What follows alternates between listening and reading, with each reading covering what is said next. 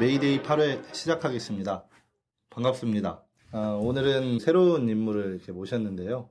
먼저 이렇게 자주 보는 준고정 우리 김 기자님 인사 먼저 좀 해주시죠. 7회에 이어서 또 보네요. 자주 뵈서 정말 좋네요. 예, 그리고 이번 회에는 우리가 이제 다룰 주제와 이제 연관이 되어 있는 매우 이제 모시기 힘든 분을 모셨고. 화타 편작보다 더 뛰어난 실력을 갖췄는데 알려지길 좀 덜 알려져서 유명하지 않을 뿐인 충남 근로자 건강센터에서 부센터장으로 근무하시는 우리 정우철 선생님을 모셨습니다. 네, 안녕하세요. 우리 인사할 때 박수 안 칩니다. 예. 소개받은 충남 근로자 건강센터의 부센터장 정우철이고요. 직업 환경의학 을 전공하고 있는 의사입니다. 그리고 추가로 이제 그 충남 희망청년의 대표도 같이 하고 있습니다. 예. 그렇군요. 반갑습니다. 네.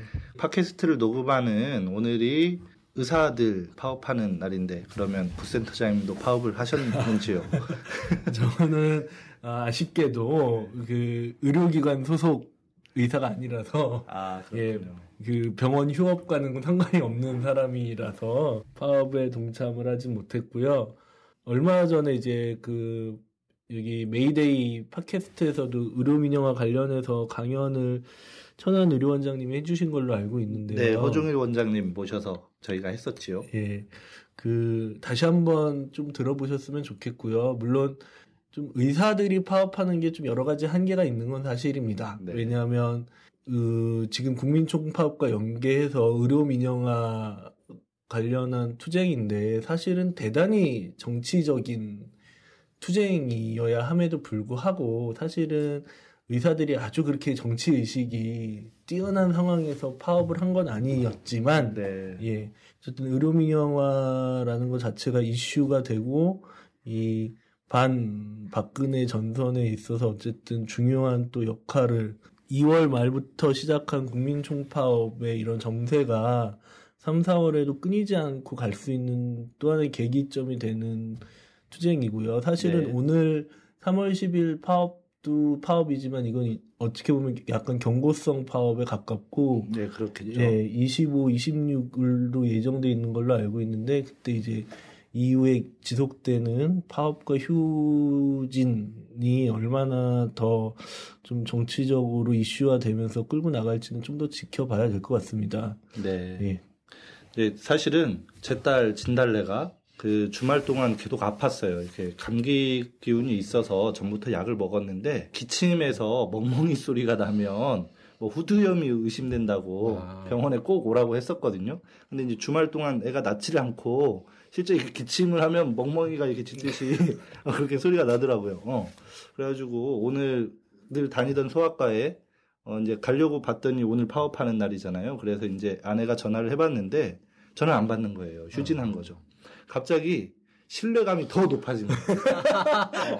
이 병원 꼭 계속 다녀야겠다. 이렇게 해서 내일 아침에 서둘러서 딸아이를 데리고 가긴 해야 하는데 아무튼 의사들까지 이렇게 나설 수밖에 없는 조건, 박근혜 정권, 박근혜 새누리당 정권이 참 얼마나 개차반인지 알 수 있는 좋은 신뢰가 된다고 생각하고요. 본격적으로 이렇게 방송을 하기 전에 한 가지 여담을 또 하면 사실은 정우철 부센터장님이 우리 메이데이 방송에 출연한 적이 있습니다.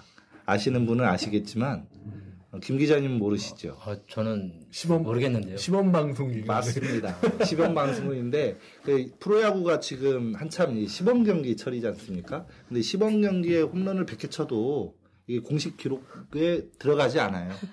그런 거죠. 그렇게 이해해 주시면 좋을 것 같고 사실 그때도 출연하셔서 정말 좋은 얘기 많이 해주셨는데 시범방송이라 기록에 남지 않게 돼서 뭐 아시는 분들 기억을 살짝 지워주시고 오늘 처음 뵙는 겁니다. 공식적으로는. 메이데이 8회 주제 바로 시작하도록 하겠습니다. 이번 주제는 영화 또 하나의 약속으로 본 노동자 건강입니다.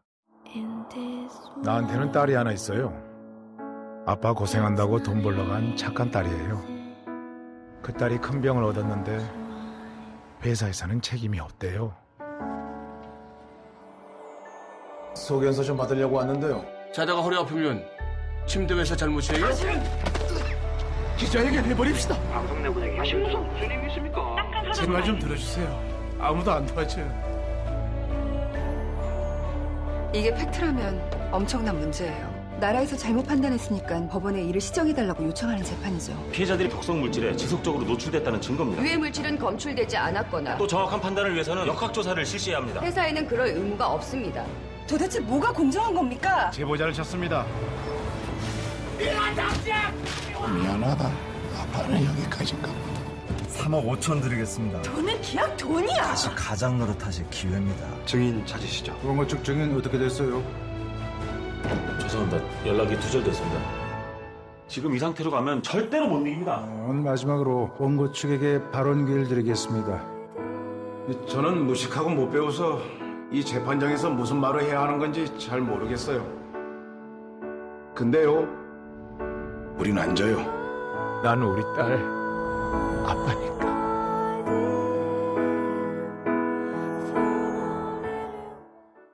우리 부센터장님 또 하나의 약속 보셨는지요? 네, 영화 직접 봤고요. 우리 지역에 있는 청년회 동지들하고 같이 가서 보고 왔습니다. 네, 좀 짠했죠? 네, 많이 짠했죠. 네. 김 기자님 두 번 봤어요. 아, 그래요? 네, 정말 멋지군요. 두 번 봤고 또 그 황유미 씨 7주기 반도체 전자산업 산재 사망 노동자 합동 추모제도 다녀왔어요. 잊을래야 잊을 수 없는 날, 생각조차 하기 싫은데 1년에 한 번씩 오네. 너무나 힘들었던 날들을 생각하며 유미 너를 생각해본다. 수술만 하면 다 낫는 줄 알고 힘들어도 꼭 참고 이겨내자고 엄마하고 약속했지. 그 독한 항암 치료와 힘든 골수검사, 긴 머리 밀 때 정말 견디지 못하고 눈물을 터뜨리곤 했지. 엄마는 그때마다 가슴이 비어지는 것 같았어. 부모 잘못 만나 죄 없는 너에게 큰 고통을 주는 것 같아 얼마나 미안하고 죄스러웠는지 몰라. 이젠 그 고통 속에서 벗어나 하늘나라에서 잘 지내고 있는지 정말 궁금하단다. 꿈속에서라도 한번 보고 싶은데 꿈속에서도 보이질 않네. 보고 싶다, 유미야. 삼성하고 벌써 대화하는 지가 1년이 지났는데 아직까지 아무것도 합의된 게 없습니다. 그러면은 대화를 언제까지 할 겁니까? 10년을 할 것입니까? 20년을 할 것입니까? 내가 주문 들고 죽을 때까지 할 것입니까? 아니면은 피해자 가족들이, 환자들이 자기 병에 지쳐 다 죽을 때까지 기다릴 것입니까? 그것이 대화입니까? 아니면 피해자 가족들을 약 올리고 지쳐서 떨어지게 하려고 하는 것인지 알 수가 없습니다. 그래서 생각한 것이 있습니다. 이제는 삼성은 피해자 가족과 대화할 의지도 없고, 대화할 생각도 없고, 대화할 해결할 자격도 없다고 생각합니다. 그래서 이제는 정부가 직접 나서야 합니다. 정부가 직접 나서서 삼성 재산 몰수하고 피해자 가족 안전하게 치료해주고 그 가족들한테 보상해주고 재벌 방지 대책 마련하고 그다음에 공식적으로다가 피해자 가족 노동자들한테 사과하십시오. 가슴 아픈 편지를 어렵게 자리해주신 어머님께 다시 한번 큰 박수 부탁드립니다. 좀 구호를 외쳐볼까 하는데요. 삼성은 직업병 피해자에게 공개 사과하라! 사과하라! 사과하라! 사과하라! 노동자들의 죽음에 삼성은 책임져라! 책임져라! 책임져라! 책임져라! 더 이상 죽을 수 없다! 삼성을 AS하자! 저희는 민주노총에서 롯데시네마에 이렇게 얘기를 해서 이제 평소에는 이제 그 관에 상영을 하지 않았는데 이제 특별 상영 같은 걸 한 거죠. 그래서 이제 달래하고 아내하고 저하고 일가족이 처음 본 첫 영화가 됐어요. 애가 너무 어려서 원래 극장을 같이 데려가지 못했는데 이번 기회에 한번 데려가 봤는데 다행히 애가 잘 견뎌줬고 보는 내내 이제 부모들이 이렇게 눈물을 흘리니까 애가 분위기 보고 아는 것 같아요. 그냥 이렇게 숙연해져서 다행히 이렇게 조용히 있어졌고 어떤가요? 처음에 이제 얘기 나올 때는 그 삼성이 지속적으로 이렇게 방해를 해서 상영에 어려움이 많았다고 이렇게 들었는데 지금 현재 그 상영관 수나 그 관객 수가 최근 언론 보도를 보니까 3월 1일 날 상영관이 120개로 확대됐고요. 3월 10일 기준 48만 7,256명이 누적 관객 수를 기록했습니다. 구체적으로 보면 상영관 수는 롯데시네마 같은 경우는 처음 17개 극장에서 이제 상영을 시작했는데요. 3월 1일부터는 서울 5개를 비롯한 전국 28개 지역에서 새 상영관을 이제 열었던 것. 그런 것 때문에 더. 제가 알기로는 50만이 일단 1차 목표인 것 같더라고요. 아, 네. 예. 그래서 50만이 넘으면 일단 손익분기점까지는 모르겠는데 어쨌든 50만을 보는 게 중요하다. 숫자 의미로서. 그럼 뭐 1차 목표는 사실상 거의 달성되겠네요. 예, 지금 지역에서도 지금 계속 상영을 하고 있더라고요. 네. 천안에서도 아직도 상영 중에 있습니다. 예. 그리고 예, 그 배우들이 재능 기부라고 하나요? 그렇게 이제 개런티 없이 출연하신 분들이 꽤 있잖아요. 네. 근데 뭐 우리가 이제 영화 전문 채널은 아니니까 뭐 요 정도 하고 삼성의 이제 투쟁, 이 반올림 투쟁이라고 이제 대변되는 이 싸움이 정말 지난한 기간 동안 매우 처절하게 이루어져 왔고 영화에서도 보면 어느 정도 이제 그게 이제 사실적으로 이제 그려졌는데 영화로 보신 그 삼성의 현실과 실제 현실 어떻게 좀 공통점과 차이점이 있겠는지요? 제가 영화 얘기를 조금 더 해보겠습니다. 네. 그 저는 사실은 반올림 투쟁 초창기 때 좀 발을 잠깐 담궜었던 게 있었는데 2007년도에 이제 황유미 씨가 사망을 하고 네. 이분이 산재를 내고 나서 수원에 다산인권센터를 찾아가면서 이제 그 이런 대책위가 꾸려지기 시작을 했습니다. 네. 예. 2007년 11월에 최초로 이제 삼성반도체 백혈병 진상규명과 노동권 기본 확보를 위한 공동 대책위 연회가 처음 발족이 되고 그때 이제 2007년 11월 노동자 집회 때 이제 그런 것들을 얘기를 하죠. 그러면서 이제 안전보건공단에 이제 역학조사 의뢰하고 영화에도 나옵니다. 아, 예. 네. 역학조사 얘기하고 관련해서 면담하고 그러면서 이제 그 대책이 수원 다산인권센터에서부터 해가지고 그쪽에 이제 몇몇 활동가들이 이제 모여서 같이 투쟁을 하게 되고요. 사실은 그 전부터 삼성에 뭔가 있다라는 얘기는 네. 알게 모르게 들려왔지만 그때 생겼던 이런 집단적인 직업병 문제나 이런 것들은 그 이후 얘도 좀 얘기 나오겠지만 결국에 노동자들이 투쟁해서 인정받는 거거든요. 네. 그렇죠. 예, 이게 절대로 자본가가 먼저 인정을 한다거나 정부에서 인정을 해주거나 이러지 않습니다. 이 노동 안전 보건이라고 얘기를 하는데 이 노동자의 건강권은 투쟁으로 얻어지는 거기 때문에 사실은 이 삼성 백혈병 문제가 이렇게까지 물론 아직 완전한 승리를 이루었다고 보기 어렵지만 사회 문제화가 되고 그 다음에 그것이 이제 법적에서 이제 일부 승소 판결을 받을 수 있었던 거는 이 싸움의 주체가 확실하게 있었기 때문이거든요. 아, 그렇군요. 예, 그 역할을 해보신 분이 고 황유미 씨 아버님 황상기 씨입니다. 아. 예, 정말 영화에서도 본 것처럼 단순히 아버지로서의 가족의 얘기인 것처럼 영화는 포장을 했지만 네. 이 아버님이 싸움의 목표는 이러한 사람들이 더 이상 생기지 않게 그리고 그것 때문에 내가 싸운다. 그게 먼저 간 딸에 대해서 자신이 할 수 있는 그리고 그런 사람들이 또 생기지 말아야 된다.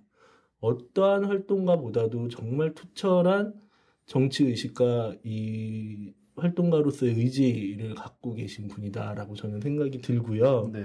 영화에서도 그런 거는 좀 잘 표현이 된 것 같습니다. 네, 맞습니다. 그런 것들이 좀 있었고 특별히 좀 영화랑 현실에서 좀 달랐던 거는 영화에서는 되게 이제 개인적으로 주먹구구식으로 싸운 것처럼 나오는데 네. 사실은 2007년에 대책이 발족하고 나서부터 되게 조직적으로 싸우셨고 네. 조직적으로 대중투쟁을 실제로 좀 하셨고요.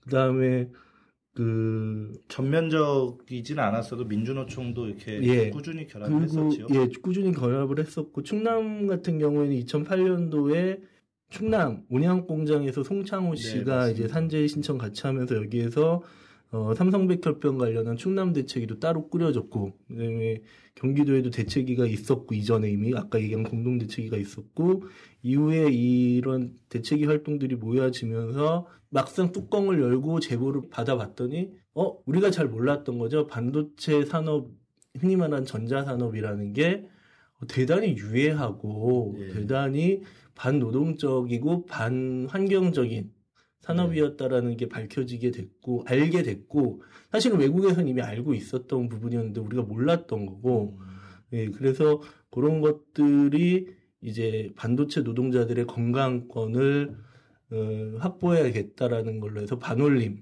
네. 단체가 만들어지게 됐고 그러면서 이제 그 산재 투쟁을 중심으로 해서 반올림 투쟁들이 이제 본격적으로 궤도에 오르기 시작을 합니다. 네. 예. 그런 것들이 이제 영화랑 현실에서의 좀 차이이고 생각보다 많은 분들이 많은 활동가들이 결합도 했고 네. 예. 그다음에 생각보다 좀 더 조직적으로 싸웠다. 영화는 되게 극적이고 개인의 의지로만 된 것 네. 같은데 물론 제일 중요한 건 그 싸움의 주체의 의지가 제일 중요하다고 생각합니다. 우리가 항상 네. 얘기하는 그런 싸움의 주체의 그런 역량이 되게 중요한 부분이었지만 플러스 거기에 같이 연대했던 많은 활동가들이나 노동자들, 대중들이 같이 함께했다라는 것들이 좀 더 다른 문제고요. 이후에 이제 또 얘기하면서 이제 또 네. 자세한 얘기는 더 했는데 어쨌든 가장 크게 영화랑 현실에서의 차이점은 그런 것들이 아니겠느냐. 아, 예. 예, 부센터장님께서 핵심을 잘 짚어주신 것 같고요. 맨 마지막에 이제 그 자막 올라가면서 이렇게 도움을 주신 분들 이렇게 쫙 올라가잖아요. 네. 그걸 보면 영화를 만들기 위해서 도움 주신 분들이자 사실은 그분들이 삼성 백혈병 투쟁에 같이 연대하셨던 분들이라고 생각하거든요. 개인적으로는 제가 이제 온양에서 아산에서 이제 활동을 했기 때문에 이제 박지현 씨 이제 마지막 가는 길도 우리 민주노총 조합원들이 함께 했었고 삼성이라는 곳이 그렇습니다. 그 온양공장 앞에서 그 박지현 씨를 추모하기 위해서 집회신고를 내야 하는데 집회신고 내는 자체가 전쟁입니다. 그래서 그 아산경찰서 앞에서 우리 활동가들 여럿이서 이렇게 밤을 새가면서 왜냐면 그때 당시에는 각 이제 집회신고서 내는 것도 법이 여러 차례 개정도 됐었고 또 이제 해당 경찰서마다 관할서마다 규칙이 다 다른 거예요. 예. 근데 아산경찰서는 새벽 5시에 먼저 온 팀의 집회신고서를 이제 받아주는 거예요. 그래서 밤을 새면서 이제 겪었던 에피소드를 이제 제가 생활글로 썼던 게 이제 작은 책이라는 책에 이제 실리기도 했었고, 여기 충남으로 놓고 보면 이제 김주현 씨도 있고 한데, 정말 이 삼성 문제 이렇게나마 이렇게 고발을 해서 참 얼마나 다행인지 모르겠고, 이게 이제 그 삼성이라는 그 이제 탐욕스러운 그 제국을 파헤치는 시작이 되겠지요. 네. 좋습니다. 그러면 본격적으로 우리가 볼 때는 참 깨끗한 공정에 그 실제 그런 반도체나 전자기기들이 참 깨끗할 것 같거든요. 이 전자산업의 이 특징 어떻게 이해하면 되는지요? 네, 일단은 그 전자산업 얘기를 하긴 할 건데요. 삼성 백혈병 문제 갖고 안전보건 전반을 다루기는 쉽지는 않으나 이 쟁점이 되는 것들이 몇 가지 있는 것 같습니다. 꼭 짚고 넘어가야 될 것들이 몇 가지가 있는데, 물론 이제 삼성 그 자체에 대한 문제도 얘기를 네. 해야 되겠지만, 네. 그거는 뭐, 삼성에 관한 얘기는 이거 말고도 너무나 할 얘기가 많기 때문에, 이 삼성공화국에 대한 얘기는 아마 따로 또 언젠가 또 얘기해야 될 부분이 있을 것 같고요. 아, 네. 예. 왜냐하면 삼성이라는 기업이 우리나라를 다 먹여 살리는 것 같지만 그 뭐 노조 문제뿐만 아니라 환경 문제에 있어서도 얼마 전에 이제 여수에서도 기름 유출 사고가 났었는데 허베이 네. 스프리트 기름 유출 사건이라고 공식 명칭은 네. 허베이 스프리트 기름 유출 사건인데 이제 거기에 이 사고를 낸 당사자 중에 하나가 삼성이었죠, 삼성. 네, 그렇죠. 예. 그것도 역시 마찬가지로 엄청난 피해, 눈에 산출되지 않는 엄청난 피해를 입혔음에도 불구하고 거기에 대해서 아주 사회적인 책임을 제대로 졌다라고 보기 어렵잖아요. 환경 문제, 노동 문제, 전반적인 경제 민주화 문제 뭐 등등등 삼성하고 관련된 얘기가 너무 많아서 오늘 그것까지 얘기하긴 차치하고 이제 안전보건 쪽 얘기로만 좀 먼저 따져보면 첫 번째는 이제 과연 전자산업, 여기 계신 분들도 다 스마트폰 쓰고 그리고 여기 지금 이 방송 장비도 다 이제 반도체니 이런 전자 장비들이 다 들어가 있는데 이런 것들이 과연 어떤가, 안전보건 쪽으로 봤을 때 어떤가. 두 번째는 이제 업무상 질병이라고 얘기를 합니다. 흔히 얘기하는. 이런 데서 이제 소송, 산재가 되니 안 되니 갖고 말이 많잖아요. 그럼 이 산재 소송에 있어서의 이 삼성백혈병에서의 문제. 과연 노동자가 어디까지 이게 직업병이라고 입증을 해야 되는가. 과연 이게 노동자가 입증할 문제인가. 그러게요. 그런 것부터.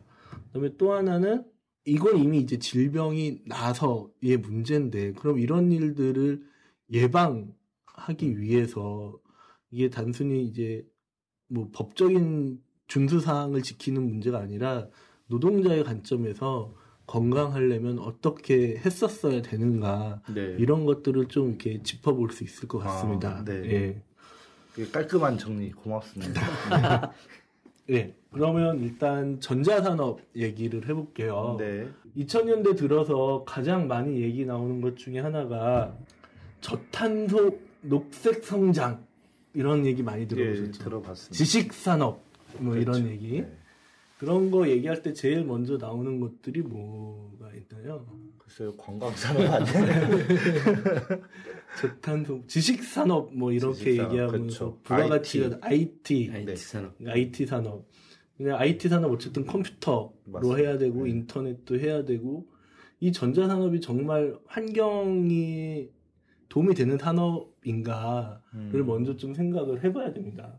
2009년도 그 특허청 차장이 발언한 거에 의하면 반도체 설계 산업은 환경을 오염시키거나 훼손시킬 염려가 거의 없으므로 최근 국제적 최우선 의제로 급부상한 기후변화 문제를 해결하기 위하여 우리 정부가 중점적으로 추진하고 있는 저탄소 녹색 성장 정책에도 잘 어울리는 산업이라고 생각한다. 라고 얘기합니다. 특허청 차장 얘기네요. 근데 반도체 설계 산업이 진짜로 그 환경을 오염시키거나 훼손시킬 염려가 없느냐. 이 영화에서도 보셨겠지만 방진복 왜 입는데요? 그 상품이 먼지 묻을까봐. 그렇죠. 그러면 쉽게 생각하면 이겁니다. 여러분들 집에서 설거지할 때 기름때 잘 지게 하려면 물로만 씻으면 기름때가 잘 지든가요? 아니요. 안 지죠. 안 지죠. 독한 세제일수록 잘 지죠.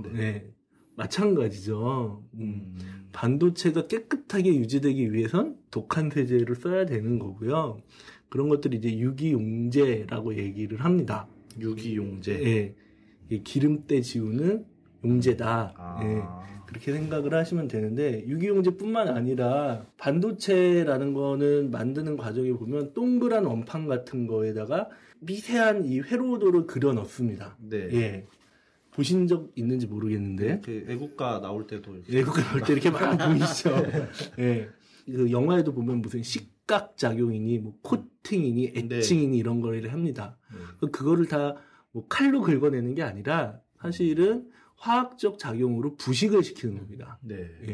엄청난 화학물질들이 많이 들어갈 수밖에 없거든요. 최근에 연구한 거에 의하면 반도체 칩 생산의 필수적인 아까 그 동그란 원판, 이거를 이제 영어로 웨이퍼라고 얘기를 하는데, 이 웨이퍼 하나, 얇은 원판 하나, 6인치짜리 얇은 원판 하나 디스크판처럼 생긴 거 있잖아요. CD판처럼 생긴 그거 하나 생산하는데 들어가는 화학물질이 9kg.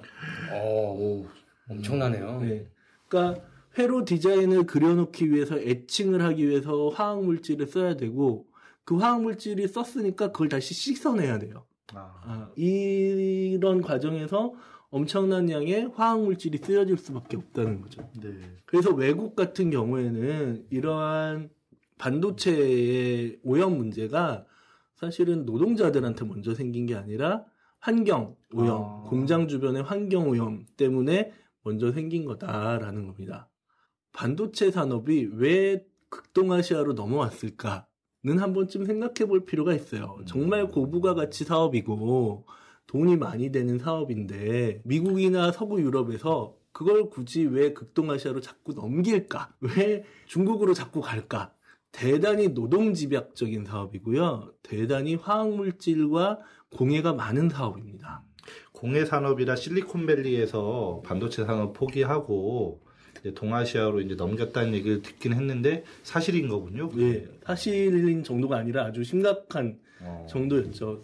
실제로 그 반도체 칩 한 개 생산하는데 화석연료가 1.7kg, 그 다음에 화학약품과 물이 32kg. 결국에는 데스크탑 PC하고 모니터 여러분들 다 한 대씩 다 갖고 있을 텐데 네. 이러한 필요한 원재재가 평균 1.8톤.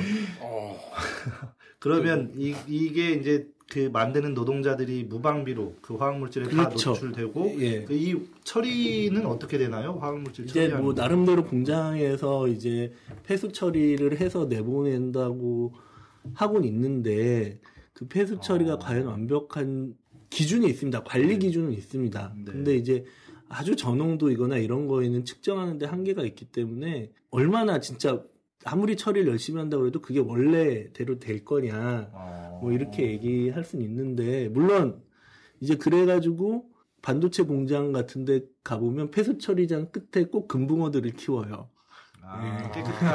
깨끗한 걸 입증하기 위해서. 예.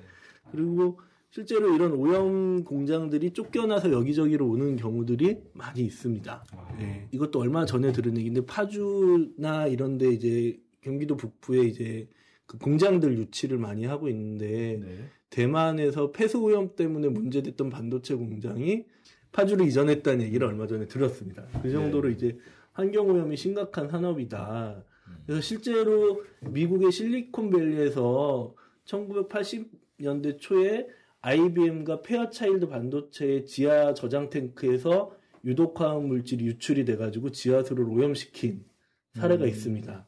오염 권고 기준보다 29배나 높은 111 트로클로로에틸렌, 그래서 111TC라고 얘기를 하는데 아마 금속 노동자들은 조금 알고 계실지도 몰라요. 이런 유기용지 딱 기름때 잘 지는 것 중에 하나인데 어쨌든 친구는 알고 있더라고요. 네. 전자산업에 일하고 있던 친구인데. 그래서 그런 경우도 있고 그다음에 뭐 실리콘제 밸리에 있는 사막에 있는 지하수도 오염시키기도 하고 예, 인텔, IBM 이런 데가 이미 많이 오염을 시킨 사례들이 있습니다. 네. 우린 그런 얘기 들어본 적이 전혀 없죠. 네. 그래서 그렇게 했고요. 그다음에 실제로 일본에서도 가까운 일본에서도 파나소닉이나 미츠비시, 소니 이런 데가 지역에 유기용제를 오염시켰다. 예, 유기용제를 지역을 오염시켰다. 이런 사례들도 있고요. 그다음에 대만 같은 경우에도 이제 실제로 그런 것들이 많이 문제가 됐던 사례들이 있습니다. 근데 진짜로 그러면 한국에는 별 문제 없을까라는 것도 고민을 해봐야 되는 거죠. 그래서 네. 최근에 온실가스 목표관리제 해가지고 업종별 배출량을 보면 제일 많은 데가 이제 발전소나 에너지 산업 하는 데가 제일 많고 저희 절반쯤도 차지하고 네. 그 다음에 철강, 석유화학, 시멘트, 정유 네. 이 정도면 다 여기는 당연히 뭐 석유, 석탄 연료, 석유 연료, 그 화석 연료를 많이 쓰니까 그 다음에 제일 높은 데가 반도체입니다. 6위네요. 네, 반도체가 6위고요. 그 다음이 폐기물이에요. 폐기물 업체보다도 더 많은 온실가스를 배출하고 있다, 사실은. 예. 그 다음에 또 하나, 이것도 한번 질문해 보고 싶은데, 보통. 잠시만요. 그 전에. 그러면, 반도체가 6위면 저탄소 녹색 성장이 아니라는 게 저렇게 데이터로 밝혀졌는데, 특허청에서는 왜 그런 발표를 한 거죠? 돈이 되니까 그렇겠죠, 일단. 동의되고요. 삼성에서 로비를 했나요? 그렇죠. 삼성에서 로비를 했을 수도 있고 삼성이 반도체에 거의 목숨 걸고 있잖아요. 네. 예. 왜냐하면 값싼 노동력 대비 고부가 가치 사업이고요. 아, 그리고 요게 또 하나 특징인데, 이 전자산업은 특히 아직까지도 여성 노동자들이 많이 있습니다. 네. 왜냐하면 이 두 가지인데요. 하나는 이건 장치 산업이기도 하지만 또 하나는 노동 집약 사업이기도 합니다. 네. 예. 그래서 그 삼성 백혈병 피해자들 보면 여성 노동자들이 생각보다 많아요. 예. 예. 예. 전자산업은 작은 부품을 다루는 거기 때문에 여성들이 그것들을 검사하고 확인하고 예, 이런 것들을 합니다. 그래서 남자들이 이 일을 잘 못해요. 지겹기도 하고 그 다음에 굳이 남성의 큰 힘이 필요한 것이 아니기 때문에 여성들이 많이 합니다. 네. 반면에 이제 장치 산업이다 보니 장치를 한다는 건 투자를 해야 된다는 거고 설비 투자가 들어간다는 거고 그것들이 또 돈이 되거든요. 예, 2차, 3차의 수익이 나기도 하고 그래서 그런 것들을 많이 하기도 하고요. 그래서 이제 더 저탄소 녹색 성장이라고 가려진 거죠. 잘 모르고 있으니까. 네. 그 정확히 얘기하면 정부도 잘 모르는 거죠. 모르는 건지 알면서도 모른 척하는 건지 모르겠으나 어쨌든 절대로 반도체 산업이나 전자산업이 공해가 그러니까 우리가 흔히 공해라고 하는 건 공장 굴뚝에서 매연이 뿜어나와야 공해라고 생각을 하기 쉽거든요. 눈에 보이는 것만. 근데 사실은 그렇지 않다라는 게 이제 또 중요한 거가 되겠습니다. 사실은 우리가 일본 방사능 걱정할 게 아니라, 예, 그 삼성 반도체 공장이 있는 주변에 그 오염 걱정부터 먼저 해야 할 것 같은 이런 생각마저 드네요. 네, 그러니까 그 반도체 공장뿐만 아니라 사실은 얼마 전에 이제 의정부에서 빙그레 에서 암모니아 가스통이 폭발한 사고가 있었어요. 그 옆에 바로 다 주민들이 예, 피해를 많이 받고 지난번에 이제 대구 구미 불산 노출 사고 때도 마찬가지고 사실은 충남 같은 경우에도 이제 최근에 이제 몇몇 데서 이제 공장 이전 때문에 뭐 지역에서 좀 지역 주민들하고 마찰도 있었고 그러니까 우리가 잘 모르고 넘어가는 일들이 너무 많죠. 네. 환경 문제 관련해서 한 가지 더 얘기를 하면 이제 전자 쓰레기라는 게 있습니다. 혹시 집에 예전에 썼던 스마트폰이나 휴대폰 많이 있죠. 예전에 썼던 노트북, 컴퓨터 다 어떻게 하고 계세요? 부피가 큰 건 그 내다 버리는데 뭐 전화기나 이런 건 그 많이 차지하지 않으니까 애기 장난감으로도 쓰고 예, 집에 보관하고 있어요. 보관하고 있죠. 네. 공물상 같은 데 팔죠. 공물상 같은 데 팔죠. 네. 자, 그거 다, 한 사람 앞에 다 몇 대씩은, 여지껏 살면서 전화기 몇 대씩은 다 했을 텐데, 그렇죠. 그게 다 어디로 갈까요? 제3세계 국가들로 쓰레기 수출이 됩니다. 아, 쓰레기로? 예. 동남아 국가 중에 이제 캄보디아 같은 나라나, 이제 중국 같은 데 쓰레기산이라고 있어요. 쓰레기산. 예.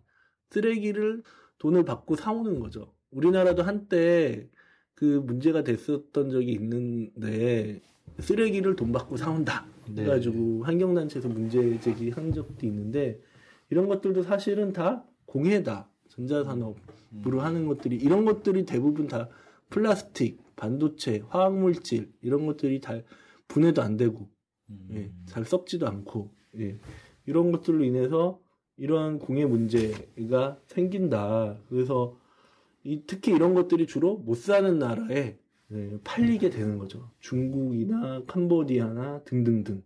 예. 그러면은 우리가 사용하는 그 이제 전자기기에서도 화학약품을 이제 사용을 했을 거 아닙니까? 그게 이제 계속 그 유출이라고 해야 하나? 배출이라고 해야 하나? 배출이 되는 거죠. 꾸준히 되는 거죠. 그러니까 우리가 납이라는 거는 되게 안 좋은 물질로 알고 있잖아요. 네. 근데 컴퓨터 기판 한번 뜯어보세요. 다 납땜 돼 있는 게 많잖아요. 그거 결국에 그 따로 분리해서 재생하는 경우는 별로 없고 대부분 갖다 버리죠. 네.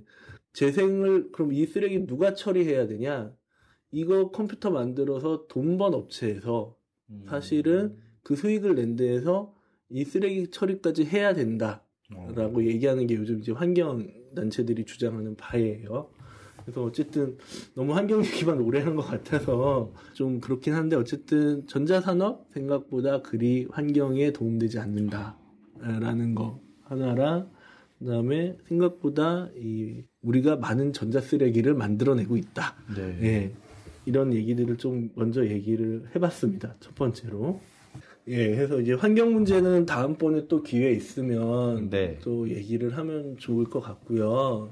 그 다음에 이제 짧은 시간에 뭐 이런저런 얘기 많이 하려고 해야 되는데 이제 하려니까 좀 버거운데 예.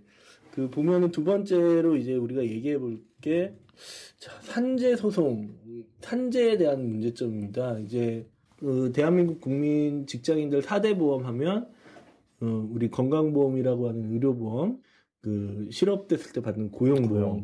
그 다음에 요즘에 말 많은 국민연금. 네. 네. 그리고 나머지 하나가 이제 산재보험인데요. 네. 산재보험이라는 거는 기본적으로 우리가 노동자들이 아프거나 다쳤을 때 그 내 월급과 사업주가 낸 돈 일부를 모아놓고 있다가 보험처럼 모아놓고 있다가 이것들을 노동자들이 다치거나 아플 때 다시 돌려주면서 보상받고 치료받고 재활받을 수 있게 해주도록 돼 있는 거죠. 네. 근데 이제 산재보험이 항상 문제가 되는 이유는 첫 번째로는 일단은 산재보험하고 건강보험하고 보장성이 너무 차이가 많이 납니다. 무슨 얘기냐면 우리나라는 산재 안 받으면 노동자들이 일해서 다치거나 아프면 경제적 손실이 너무 커요.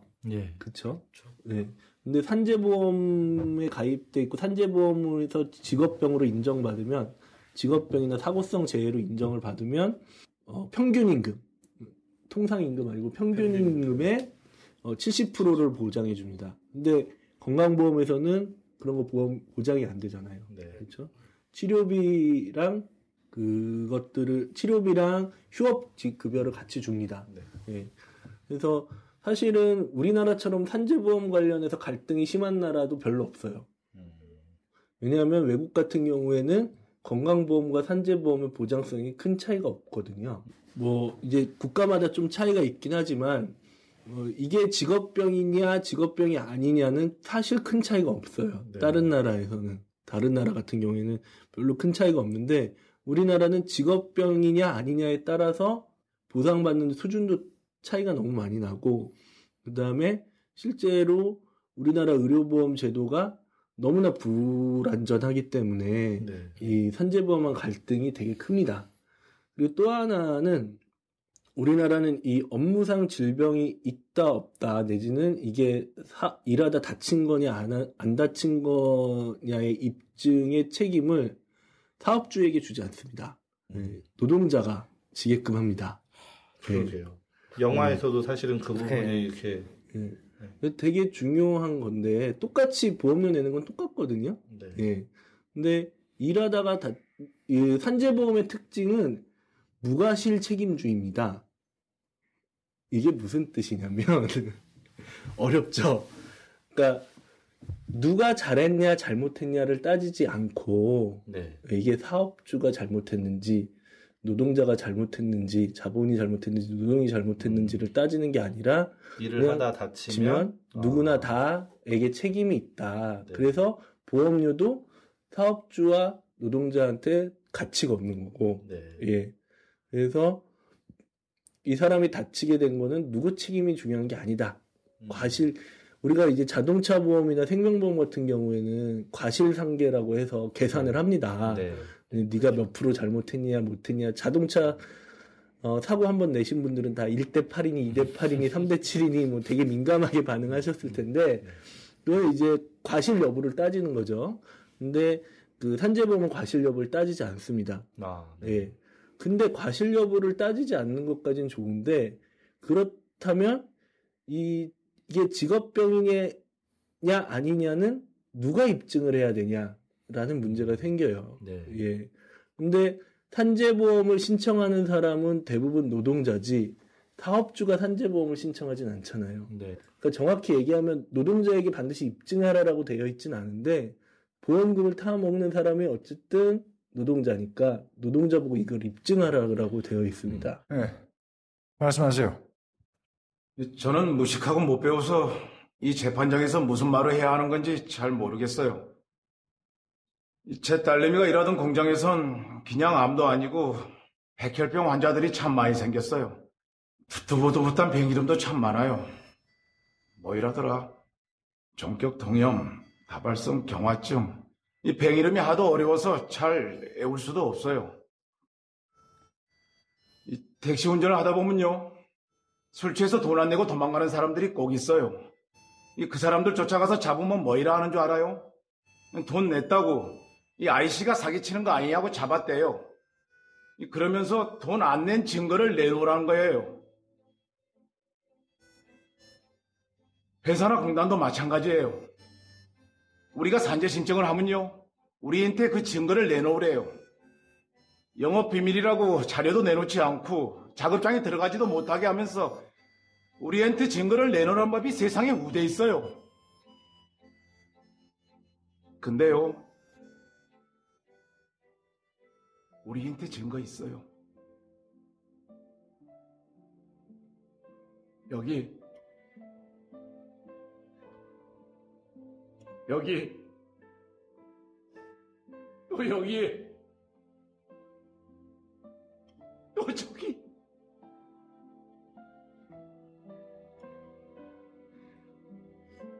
여백든 노동자들의 몸 가족 이런 사람들 이게 우리의 증거예요? 이보다 확실한 증거가 또 있을까요?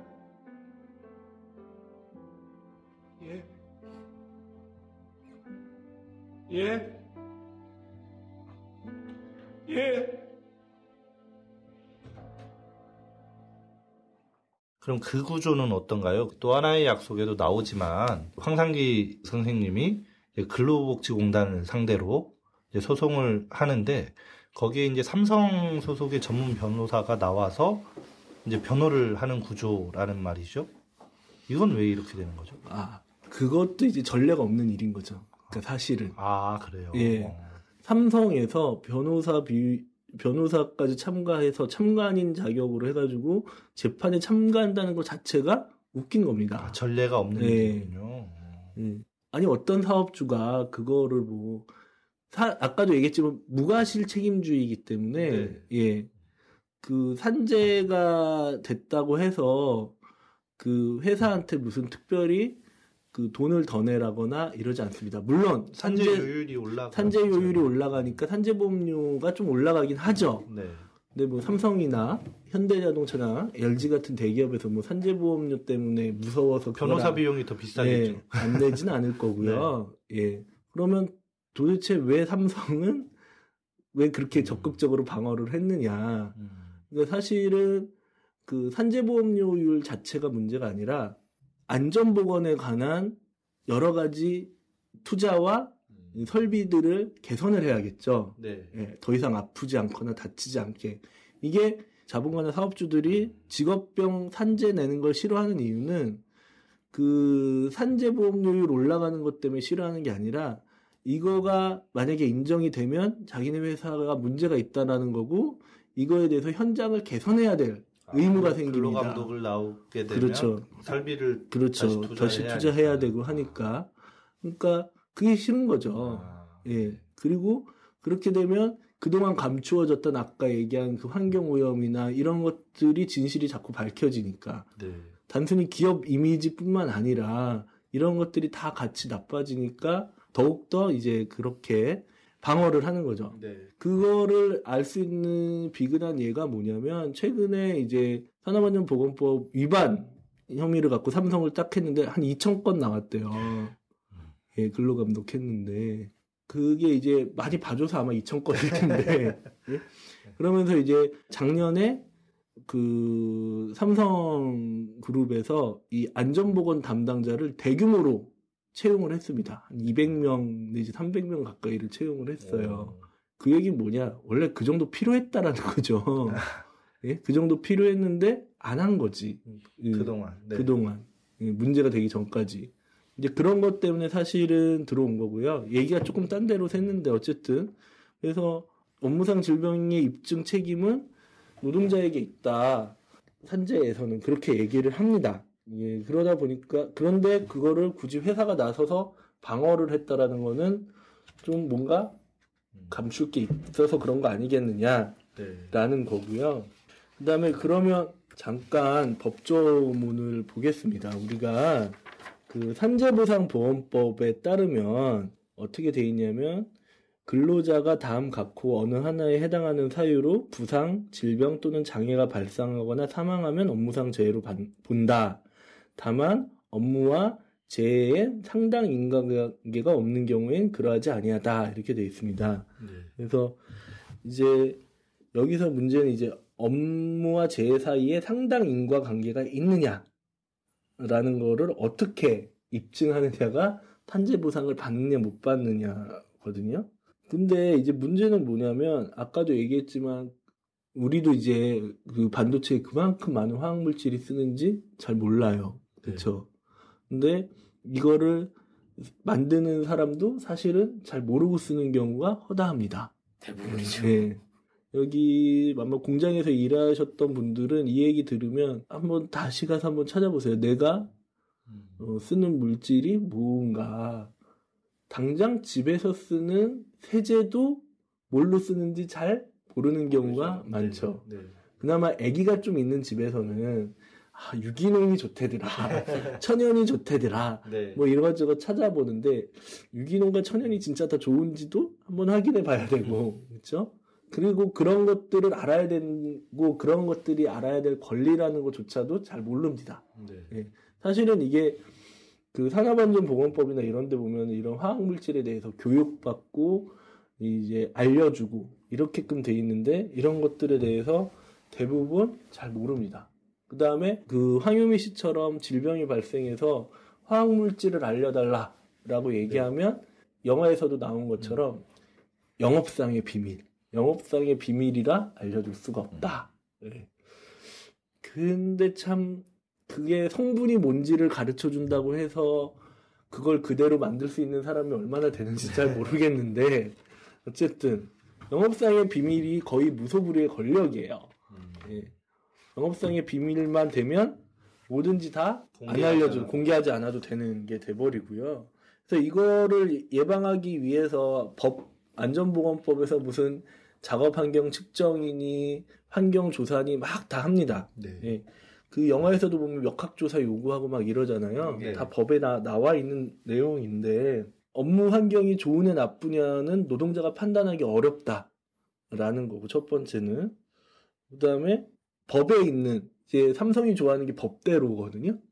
법에 있는 작업 환경 측정이나 유해 물질이 얼마나 많이 나오는지 작업 환경 측정을 하거나 이 그거에 대한 특수 건강 검진을 하거나 하는 것들이 모든 화학물질에 대해서 이루어지는 게 아니다. 하루에도 수십 가지, 수백 가지의 화학물질이 새로 나옵니다. 네. 예. 이런 것들의 인간 독성이 다 확인돼가지고 쓰여지는 게 아니거든요. 사람이 아파서 죽을 때까지 잘 몰라요. 네. 예. 사실은 최근에 얼마 전에 나왔던 가습기 살균제 같은 경우도 유명했죠. 예, 애기들도 많이 죽기도 하고 지금까지도 문제인데 그런 것들도 사실은 몰랐어요. 일단 쓰고 보자예요. 네. 네.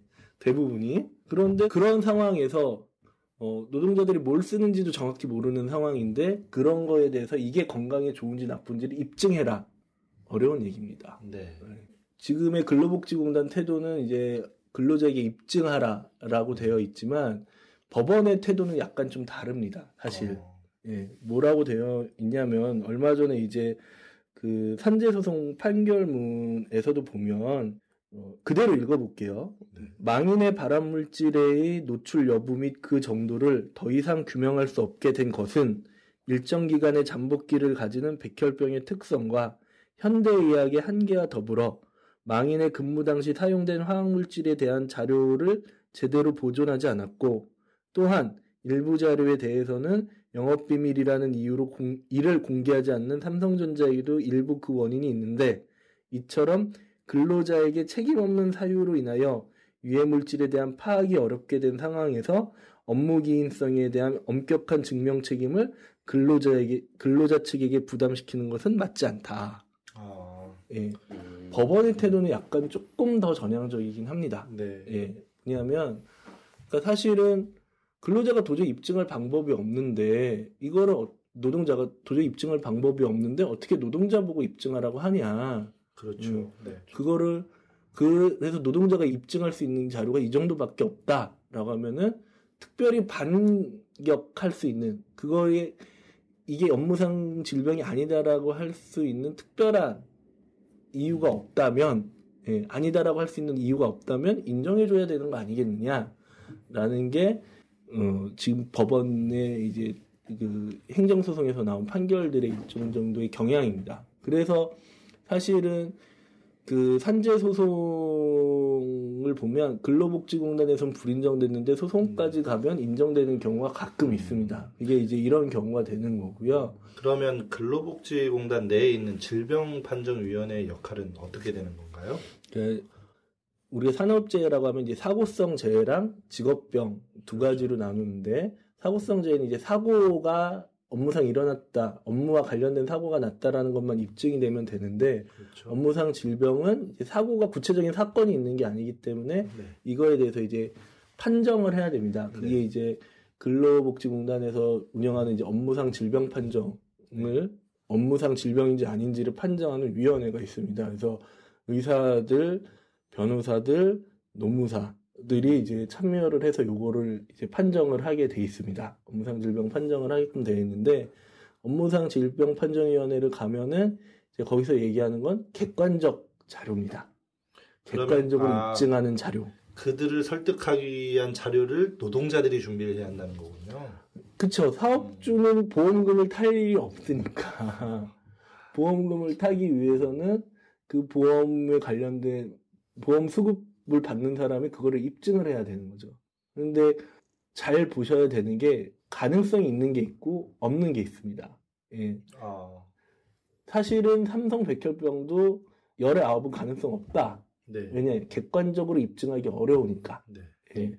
근데 아까도 얘기했지만 산재보험이라는 건 힘의 역학관계에서 나오는 사회보험이기 때문에 네. 노동자들이 힘이 세고 이 주체의 역량에 따라서 끝까지 나는 재판 가서 끝까지 해보겠다라고 하면 이제 뒤집어지는 경우가 있죠. 예. 물론 여기서 진짜 조심하셔야 될 게 절대 아닌 것도 있거든요. 예. 근데 안타깝게도 이 산재 브로커들도 있어요. 아 노무사나 이런 분들. 예, 뭐 아주 악질적이거나 나쁜 놈들이. 예. 수임료 받아먹으려고. 그래서, 대법원까지 가서도 지는 경우가 있습니다. 네. 예. 그래서, 꼭 가시기 전에 이거를, 일단, 이게 직업병이다라는 확실한 생각이 있으시면, 주변에 한번 여쭤보시고요.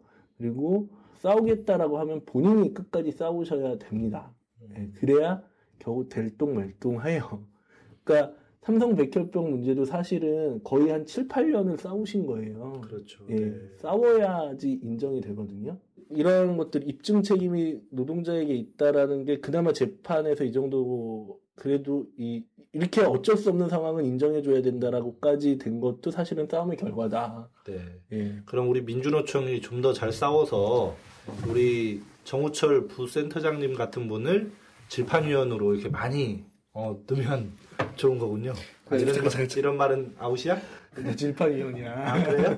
뭐야? 어떻게 된 거야? 업무상 질병 판정위원이야. 황상기 어르신께서는 삼성에 민주노총만 있었다면 내 딸은 이렇게 죽지 않았을 것이라고 또 말씀을 하신 적도 있으세요. 네. 네. 사실상 지금 업무상 질병 판정위원회에 네. 이 민주노총이 그동안 투쟁의 결과로 민주노총 측 판정위원들이 절반 정도가량 들어가 있어요. 예, 그래서 사실은 올 들어서 이제 승인율이 좀씩 증가하고 있습니다. 예, 네. 조금씩 아주 많이는 아니지만, 왜냐면 그 안에서도 이제 그 질병판정위원회 내에서도 엄청난 이 논쟁이 오갈 때가 많거든요. 이걸 해줘야 된다, 말아야 된다, 객관적 자료가 있다, 없다, 이 정도면 인정해야 되는 거 아니냐. 예. 근데 이제 그 민주노총이나 노동건강권 투쟁하시는 분들의 가장 큰 목적은 어쨌든 사회보장성들의 차이를 최대한 줄여서 이게 직업병이든 아니든 다 똑같이 노동자들이 치료받을 수 있게끔 하고, 직업병인지 아닌지를 입증하는 건 노동자한테 하지 말자. 네. 그리고 일단 치료부터 하자. 아. 그리고 나중에 돈은 어디서 나야 될지는 이후에 따지자. 네. 의료보험공단에서 쓰든 산재보험료에서 쓰든 그렇게 해서 결정하면 되지, 왜 노동자들에게 이 지난한 과정을 받게끔 하느냐. 사실은 산재 관련한 것들은 이것을 제대로 진단받는 것부터가 투쟁의 시작이에요. 네. 제대로 진단조차도 안 되는 경우가 많이 있거든요. 그렇습니다. 그래서 네. 이 산재보험제도의 이제 문제점들을 단적으로 보여주는 게 이제 삼성 백혈병 문제이고, 이게 결국에 이 문제를 해결하는 게 투쟁이 답이다. 이게 무슨 뭐 제도 개선으로 제도 개선으로만 되는 게 아니라 이 제도 개선을 만드는 것도 결국엔 투쟁으로 만드는 거다. 지금 보면 이제 뭐 중금속 중독이라든지 유기용제 중독이라든지 뭐 근골격계 질환이라든지 뇌심혈관 질환들이 이제 직업병으로 인정받기 시작을 하는데, 이런 것들은 다 노동자 투쟁하고 연관이 되어 있습니다. 네. 예. 그래서 80년대 초까지만 해도 우리나라 직업병은 진폐증하고 소음성 난청밖에 없었어요. 네. 예. 근데 87년 6월 항쟁을 기점으로 해서 이 노동자 대투쟁과 이런 것들의 이 영향에 힘입어서 그때부터 산재 문제라고 해서 뭐 그 문송면 씨 수은 중독 사망 사건이라든지 원진 레이온 회사의 집단 산재 발병, 그 이제 그게 이제 이후에 이제 원진 녹색병원이라는 게 만들어지는 계기가 되기도 했는데, 네. 이런 것들의 투쟁으로 산재나 직업병, 중금속 중독, 유기용제 중독들이 직업병으로 많이 인정받기 시작했고, 2000년대 들어서면서 근골격계 질환, 뇌심혈관 질환 같은 것들이 이제 문제가 된다고 금속노조나 이런 데서 또 열심히 투쟁하셔서 이제 근골격계 유해 요인 조산 이런 것들이 법 제도로 만들어졌고, 지금도 또 이제 삼성 백혈병이니 이런 것들로 인해서 직업성 암 이것들을 네. 어떻게 해야 되냐 이런 것들이 또 이제 문제가 되고 이슈화 되고, 그러니까 이전까지만 해도 이런 것들이 직업병이라고 생각지도 못했던 것들이 투쟁의 결과로 여기까지 왔다. 네. 이게 제일 잘 봐야 되는 거고, 결국에 산재보상 제도의 문제점을 극복하는 것도 노동자들 투쟁으로 극복을 할 수밖에 없다. 그래서 실제로 저한테 이제 산재 관련해서 문의가 오시면 제가 말씀드려요. 근로복지공단 지겹게 쫓아가시고 노조 있으면 노조랑 같이 가시고 네. 그게 실제로 아마 공식적인 통계가 나오진 않아서 잘 모르겠으나 공식적인 통계가 있다면 아마 노조 있는 사업장과 없는 사업장의 산재 승인율은 엄청난 차이가 있을 거다. 아. 사실은 노조 없는 데는 이게 산재인지도 잘 모르는 네, 맞아요. 경우가 많이 있어서 그렇죠. 상담해 보시면 많이 알 겁니다. 예. 그 또 하나 이제 문제가 이제 회사의 날인 거부. 요즘엔 조금 많이 낮았어요. 회사에서 날인 거부해도 산재 신청이 가능하거든요. 근데 이제 날인 거부를 하면 이제 산재 신청이 안 되는 줄 알아요. 물론 이제 날인 거부를 했다는 얘기는 직업병으로 사업주가 인정하고 싶은 마음이 없다라는 강력한 의지의 표현이기 때문에 네. 예. 좀 길어지긴 하지만 그거랑 상관없다. 예. 그것도 꼭 강조해서 말씀을 드리고 싶네요. 왜냐하면 일부 가끔 상담하다 보면 노동자들이 사업주가 산재 인정을 해주느냐 안 해주느냐라고 생각을 하세요. 사업주가 결정하는 게 아니라 근로복지공단에서 결정을 하는 거고요. 사업주는 도장을 찍어주느냐 안 찍어주느냐 그 차이만 있습니다. 예. 그 요즘에는 사업주가 날인을 거부하면 날인을 거부한 이유를 제출해야 됩니다. 근데 그것도 또 이제 노동자 보고 받아오라고 하니까 그게 또 문제긴 한데, 예. 예, 그런 문제들이 있습니다. 예. 예, 오늘은 이제 삼성 백혈병을 중심으로 얘기를 하다 보니 얘기가 좀 왔다 갔다 하는 것 같기는 해서 죄송한데요. 아마 궁금했던 것들 얘기를 좀 하려다 보니까 이렇게 된 것 같습니다. 아, 지금 갑자기 생각이 났는데, 끝으로 이제 한 가지만 더 삼성 관련해서 얘기를 좀 더 하고요. 요 삼성 백혈병 아주 길게 하셔도 됩니다. 예, 네. 또 하나의 약속과 관련된 얘기를 하면 이제 영화에 보면 미국의 무슨 유명한 학자들이 와서 이 삼성 공장을 조사했고 유해 물질이 없다. 아, 네. 라고 얘기했다라는 그 분명이죠. 예, 민간 무슨 뭐 되게 유명한 연구기관. 유명한 회사입니다. 인바이런이라는 아, 네. 우리말로 따지면 환경? 뭐 이런 인바이런이라는 연구재단인데요. 인바이런의 이런 전문가를 빙자해서 얼마나 이들이 자본가를 위해서 내지는 권력을 위해서 전문 지식을 활용하는지를 단적으로 보여주는 사례거든요. 그래서 인바이런과 관련된 책들도 많이 나와 있어요. 그래서 지식이 어떻게 이용당하는가. 전문가라고 여러 사람들이 TV나 인터넷이나 이런 데서 나와서 전문가라고 막 떠들어요. 근데 잘 봐야 됩니다. 그 돈을 다 누가 대주느냐. 인바이런 같은 데는 대표적으로 고엽제는 피해가 없다. 담배가 폐암의 원인이라는 명확한 증거를 댈 수 없다. 담배 회사가 네. 그런 것들이 있습니다. 근데 이제 인바이런은 너무 흔한 말로 좀 얘기하면 좀 수준 떨어지는 정도의 그런 단체였고 그게 마치 물론 그 사람들 중엔 다 박사도 있고 교수도 있고 합니다. 그래서 관점이 아주 잘못된 친구들이군요. 그러니까 우리가 이제 전문가의 연구라는 것도 사실은 전문가 사람이 하는 일이잖아요. 사람의 의지에 따라 내용이 바뀌기도 해요. 네. 네. 당장 저 같은 경우도 이제 뭐 역학조사나 뭐 연구 결과 했는데 유해요인과 별로 상관이 없다라는 식으로 연구 결과가 나오면 그런 것들 참 재미없는 연구가 되는 거예요. 그런 것들은 또 논문에 또 잘 안 실게 되고 네. 마찬가지로 그걸 거꾸로 이용하면 충분히 또 거꾸로 이용할 수도 있는 거죠. 그래서 그런 인바이런이라는 회사가 그런 회사다. 그래서 그 상당히 문제가 됐고 그거를 갖다가 막 여기저기다 삼성이 막 인용 보도했다가 또 다시 취소했다가 난리가 났습니다. 실제로 얼마 전에 시사인에서 그래서 미국의 그 산업보건학회에 속해 있는 학회원들을 대상으로 설문조사를 했어요. 그래서 반올림에서 주장하는 내용, 인바이런에서 주장하는 내용, 대법원 판결 내용, 그 다음에 그 삼성 측에서 주장하는 내용. 각각에 대해서 신뢰도 점수를 냈는데 이제 대법원 판결이 가장 점수가 높았고 그 다음에 반올림. 보도 내용이 정확하게 기억은 안 나는데 뭐 10점 만점이라고 하면 8.9점의 신뢰도를 할 수 있다. 이 정도 나왔고 인바이런이나 삼성 측 주장은 점수가 1점에서 2점.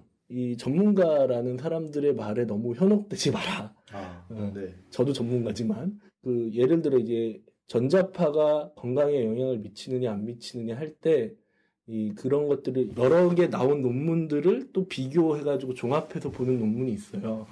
그런 것들을 이제 어려운 말로 메타 분석 뭐 이렇게 얘기를 하는데 논문들을 연구하는 논문이죠. 그런 거 할 때 제일 중요한 게 보는 것 중에 하나가 뭐냐면 이 논문의 기금이 어디서 나왔느냐. 이 연구 기금이. 소위 말해서 뒷돈이 어디서 나왔느냐. 아, 뒷돈이라고 얘기하면 그렇고. 보건을 누가 해줬냐. 보건복지부 정부에서 내준 거냐. 제약회사에서 내준 결과냐. 네. 근데 이제 대부분 그런 연구를 하려면 돈이 많이 들거든요. 그렇죠. 대부분 이런 연구는 두 군데서 합니다. 국가에서 하거나 기업에서 하거나.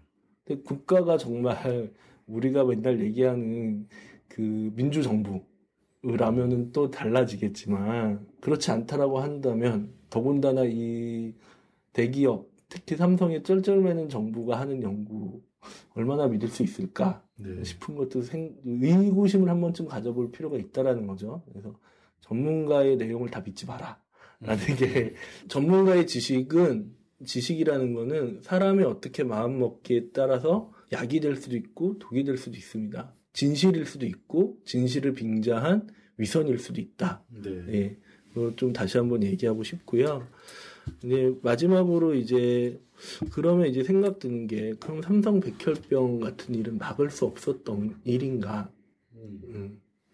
우리가 항상 이 건강 관련한 얘기를 할 때 특히 노동자 건강권 얘기하다 보면 산재보상 문제가 너무 첨예하게 대립하다 보니 보상 문제에 다들 신경을 씁니다. 네. 실제로 민주노총의 노조들에게서 이제 노동안전보건국장 내지는 부장 자리들이 다 선임이 돼 있어요. 근데 이분들이 제일 많이 하는 일은 산재보상 내로 쫓아다니는 일입니다. 맞아요. 네. 네.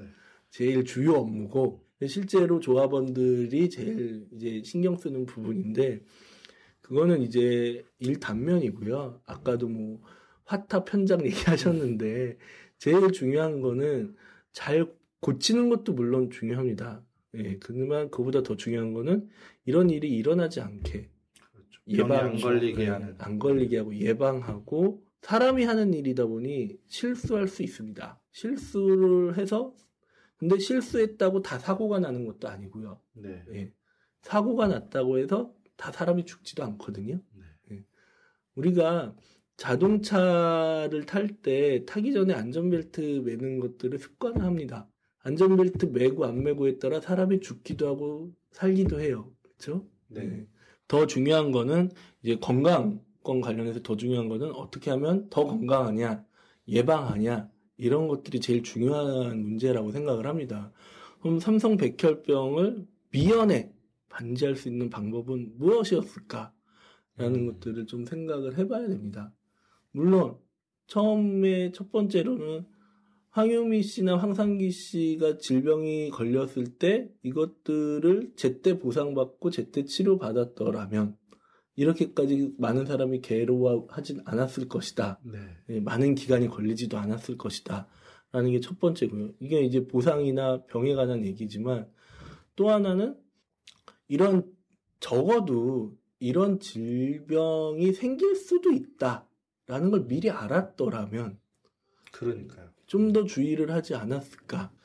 뭔가 몸이 안 좋다라는 얘기를 회사에게 마음대로 얘기할 수 있고, 그리고 문제가 있다면 그 문제가 해결될 때까지 이 일을 중단할 수 있었더라면 이런 일이 벌어지지 않지 않았을까. 그리고 더 중요한 거는 그 전에 이런 사업장에 이런 것들이 있다라는 것들, 이런 위험물질이 있다라는 것들을 국가에서 조금만 더 신경 써서 관리했더라면, 근로감독을 조금 더 열심히 했으면 어땠을까? 화학물질을 못 쓰는지 안전보건 교육을 제대로 받았는지, 제대로 안 한 게 문제가 있을 수도 있지만 제대로 안 했는지에 대한 감독 권한이 정부한테 있거든요. 그래서 그런 것들도 있었으면 좋겠고요. 네. 네. 그다음에 어쨌든 제일 먼저 중요한 거는 이제 알 권리 문제가 첫 번째인 것 같고요. 두 번째는 이제 위험한, 우리가 이제 민주노총 사업장 가끔 그런 경우 있습니다. 중대재해 발생했을 때 작업 중지. 네, 중지. 네. 법으로 작업 중지권이 있거든요. 네. 근데 안타깝게도 작업 중지권은 이 노조가 강력한데 아니면 그렇죠. 거의 쓸 수가 없습니다. 예. 네. 이런 것도 법적으로 보장된 권리임에도 제대로 권리 주장을 못하는 경우, 이런 것들이 문제가 또 되고요. 그다음에 우리가 전자산업에 대해서 조금이라도 좀 이런 문제가 있다라는 게 제대로 알려지기만 했어도 한 번 더 걱정하면서 보내지 않았을까. 영화에서도 보면 삼성에 입사했다라는 거에 기뻐했지, 거기서 반도체 공장 일하는데 위험하지 않냐라고 누가 한 번이라도 물어봐줬으면 내 몸에 이상이 있을 때 이게 혹시 이것 때문이 아닐까라고 의심하지 않았을까요? 네. 네.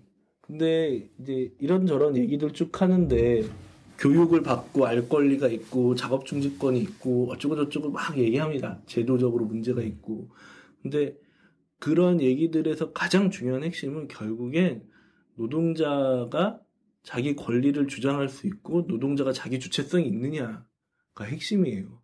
저는 항상 요 안전보건 교육을 이제 노동자들 대상으로 할 때 항상 하는 얘기가 그겁니다. 결국엔 자기 싸움이고 자기 주체성이다. 그래서 이거 갖고 끝까지 물고 늘어지고 싸우고 그 안에서 자기 권리 주장하고 해야만 건강해질 수 있다. 제대로 된 민주노조 있고 없고가 중요한데 민주노조가 있고 없고라는 거는 결국에는 노동자들이 자기 싸움, 자기 주체성을 갖느냐 못 갖느냐가 핵심입니다. 네. 다행히 삼성 백혈병 문제는 황상기 씨라는 너무나도 훌륭한 자기 주체성을 갖고 싸우시는 노동자의 부모, 그분도 노동자였던 네. 분이 싸우셔서 여기까지 된 거였지만 그 안에 삼성 안에 민주노조만 있었었더라도 그 싸움이 좀 더 짧고 굵게 끝날 수 있지 않았을까라는 생각이 듭니다. 그 한 가지 예로 이 비슷한 사건이 사실은 한국타이어에서도 비슷한 사건이 있었습니다. 있었죠. 예. 근데 그 사건 유야무야 넘어갔거든요. 옆에서 아무리 전문가들이나 활동가들이 붙어서 많이 문제화하고 이슈화하려고 했지만 결국엔 그것을 싸우겠다라고 버티는 싸움의 주체가 없기 때문에 싸움이 끝까지 갈 수가 없었어요. 그래서 안전보건 교육을 많이 다니면 무슨 이제 산업안전보건법에 이런 게 있고요, 이런 게 위험하고요, 유해가 있고요, 뭐 이런저런 얘기들 많이 합니다. 근데 제가 항상 하는 얘기가 다 잊어버려도 좋은데 내 건강 내가 지키는 거고 누가 나의 건강 지켜주지 않는다, 더군다나 자본가나 권력이 내 편 들어줄 거라고 생각하지 마라. 결국엔 내 권리가 중요하다. 그거를 내가 끝까지 싸우겠다라는 사람이 승리합니다. 네. 예. 그 영화나 삼성 백혈병의 교훈인 것 같고요. 물론 저 같은 전문가나 이런 사람들한테 이게 어떻고 저게 어떻고 뭐 이게 관련성이 있냐 없냐 도움을 드릴 수는 있어요. 근데 싸움을 대신해 줄 수는 없는 것 같습니다. 항상 느끼지만. 네. 예. 그 앞으로도 뭐 안전보건 관련해서 지식적인 부분이나 이런 것들은 언제든지 뭐 상담해 드릴 수 있지만 어떠한 교육을 해도 결국에 마지막에 제일 중요한 거는 주체성, 인생의 주인은 자기다 하는 이 자기 자주성을 갖고 어떻게 싸우느냐가 가장 핵심인 것 같습니다. 모든 일에 있어서. 네. 아, 정말 좋은 말씀 고맙습니다. 정우철 부센터장님 좋은 말씀 정말 잘 들었고, 원래 우리 메이데이에 그 많은 분들이 서로 출연하겠다고 이렇게 줄을 많이 서 있는데 우리 부센터장님은 우대권을 드려야겠어요. 무료로 우리 방송에 언제든지 출연하고 싶으실 때 출연하실 수 있는 그런 권한을 선물로 좀 드리겠고. 적극 찬성입니다. 예, 우리 김 기자님께서도 이렇게 했으니까 이제 통과된 걸로 하고, 정말 좋은 말씀 해주셨으니까 끝내기 전에 충남 근로자 건강센터 소개하시는 시간 잠깐 드리도록 하겠습니다. 감사합니다. 홍보 시간을 다 주시는군요. 예, 돈 안 내고 광고 안 해요. 예, 저희 충남 근로자 건강센터는 천안에 위치하고 있고요. 천안 아산역 앞에 있습니다. 저희는 이제 그 안전보건공단이라고 네. 고용노동부 산하 공공기관이 두 개가 있는데 하나는 근로복지공단이 있고요. 또 하나는 안전보건공단이 있습니다. 아까 얘기한 것처럼 근로복지공단은 산재보험 관련해서 치료, 재활, 보상이 목적이라면 네. 안전보건공단은 예비하고 예방하는 게 목적인 재단입니다. 그래서 거기에서 돈을 받아서 운영을 하고 있고요. 주로 50인 미만 영세사업장인, 중소영세사업장 또는 외국인, 여성, 비정규직 같은 취약노동자들을 대상으로 해서 보건관리사업, 그러니까 사고에 대한 안전 대비보다는 이제 질병에 대한 예방을 네. 좀 중심으로 하고 있고요.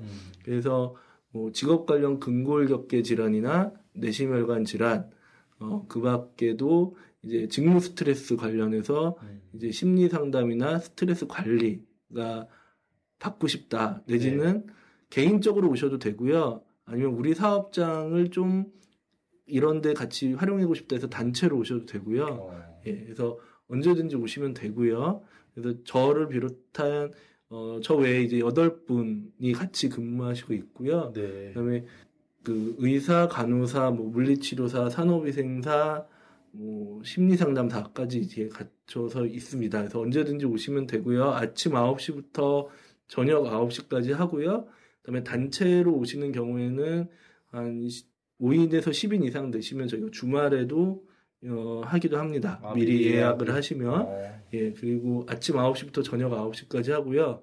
근데 제가 이렇게 하면 이제 그래서 얼마 받아요? 네, 그렇죠. 비용 문제가 제일 중요하죠. 그래서 물어보시는데 비용은 받지 않습니다. 사실은 비용을 이미 여러분들이 다 내셨어요. 예, 왜냐하면 저희는 산재보험에서 나오는 산재예방기금 갖고 운영이 되기 때문에 예, 산재보험료로 운영되는 기관이기 때문에 이미 돈은 다 내신 겁니다. 그러니까 와서 추가로 부담하실 필요 없고요. 네. 예, 흔한 말로 완전 무료입니다. 완전 무료고요. 또 이렇게 무료라고 하면은 또 그럼 뭘 파는 데 아니냐 이렇게 얘기들을 하세요. 예, 세상에 공짜가 없다라고 생각하셔서 뭘 팔지도 않습니다. 예, 완전 공짜고요. 아까도 얘기했지만 완전 공짜라는 말은 사실은 거짓말이고 이미 여러분들이 돈을 내신 겁니다. 산재보험료로 내신 거기 때문에 언제든지 오셔서 이용을 해주시면 되고요. 병원 갈 정도로 아픈 건 아닌데 가만히 있자니 뭔가 찜찜할 때, 예, 이럴 때 오시면 더 좋고요. 전국에 10개의 근로자 건강센터가 있고 충남에는 저희 천안에 있습니다. 충남 근로자 건강센터가 있고요. 올해 5개가 더 추가로 생기는데 그럼 광역 단위 뭐 거의 하나쯤은 예, 광역 단위별로 하나쯤 있는데 좀 워낙 커버 범위가 넓어서 예, 예, 어쨌든 언제든지 오시면 되고요. 무료입니다. 전화번호는 1588-6497이고요. 6497. 왜 번호를 6497로 했냐고 안전보건공단에 물어봤더니 의사 고쳐 라고 해서 6497이네요. 그래서 누군지 되게 썰렁하다. 상당히 정말 궁금한데. 네. 근데 어쨌든 1588-6497이고요. 지역번호 안 누르시고 그냥 누르시면 근처에 가까운 근로자 건강센터로 자동 연결이 되고요. 충남에 계시거나 이제 각 지역으로 바로 연결하시고 싶으시면 앞에 지역번호 누르시면 지역에 있는 근로자 건강센터로 연결이 됩니다. 언제든지 와서 직업병이나 이런 것들이 궁금하실 때 전화 주시면 감사하겠습니다. 예. 아, 예, 고맙습니다. 사실은 이제 제가 속한 노동조합하고 이제 이 충남 근로자 건강센터하고 그 이제 양해각서를 이렇게 체결을 해서 우리 이제 노동조합 교육도 그 부센터장님께서 이렇게 여러 차례 해주셨고 저를 포함한 우리 그 노동조합 운영위원들이 그 센터에 방문해서 이제 견학도 하고 건강 상담을 또 했는데 저 같은 경우는 이제 고도비만 이렇게 나와서 이제 다이어트도 좀 해야 하고 이제 그 필요한 식단이나 이런 것들까지 매우 꼼꼼하게 이렇게 상담을 해주더라고요. 시설도 정말 깨끗하고 깔끔하고 좋습니다. 꼭 이런 시설은 활용을 해줘야 돼요.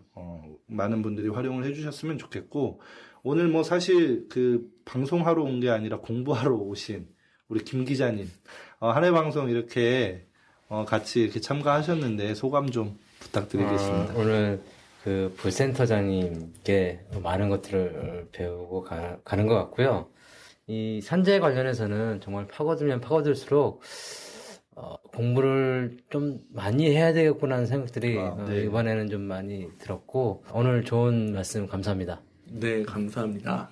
보면 그래요. 그 삼성이 최근에 이런 반도체 문제가 불거지니 위험한 이런 공정들을 이제 하청으로 많이 이렇게 돌리고 있는 추세고 부센터장님께서 말씀을 하셨지만 노동자들이 이렇게 투쟁해서 이러한 부조리한 문제, 비단 삼성에 머물러 있지 않거든요. 이것을 꼭 반드시 바꿔 나가야 하겠고요. 거기에 우리 이제 민주노조의 역할이 또 있을 것 같고 아프지 않고 일할 권리, 다치지 않고 일할 권리, 죽지 않고 일할 권리 우리 노동자들에게 있지 않습니까? 우리 건강한 노동, 노동자의 건강을 위해서 우리 메이데이에서 이 노동자 건강 문제를 이렇게 일회성으로 이제 끝낼 게 아니라 우리 부센터장님께 이제 정중하게 요청드려서 이후에도 필요에 따라서 좀 배치를 좀 해야 할 것 같아요. 그래서 기본적인 소양을 갖추고 이것을 상식으로 쌓고 알아야 대응할 수 있거든요. 그런 취지로 이렇게 말씀 마치기 전에 우리 한 말씀 더 하시지요. 예, 일단 불러주셔서 너무나 감사하고요. 사실은 뭐 노동자 건강권 관련해서는 뭐 원진이나 이런 데서도 팟캐스트도 하고 있고 많이 하고는 있어요. 그래서 필요하시면 찾아보시려고 하면 또 얼마든지 찾아보실 수도 있는데 다만 아까도 얘기했지만 아무리 이러고 저러고 전문가가 떠들어도 제일 중요한 마지막으로 강조했던 그 노동자가 싸우고 주체성 갖고 있어야 된다라는 것들은 꼭 다시 한번 기억을 해주셨으면 합니다. 그런 것들을 다시 한번 좀 강조하는 기회가 된다면 또 언제든지 또 불러주시면 감사하겠습니다.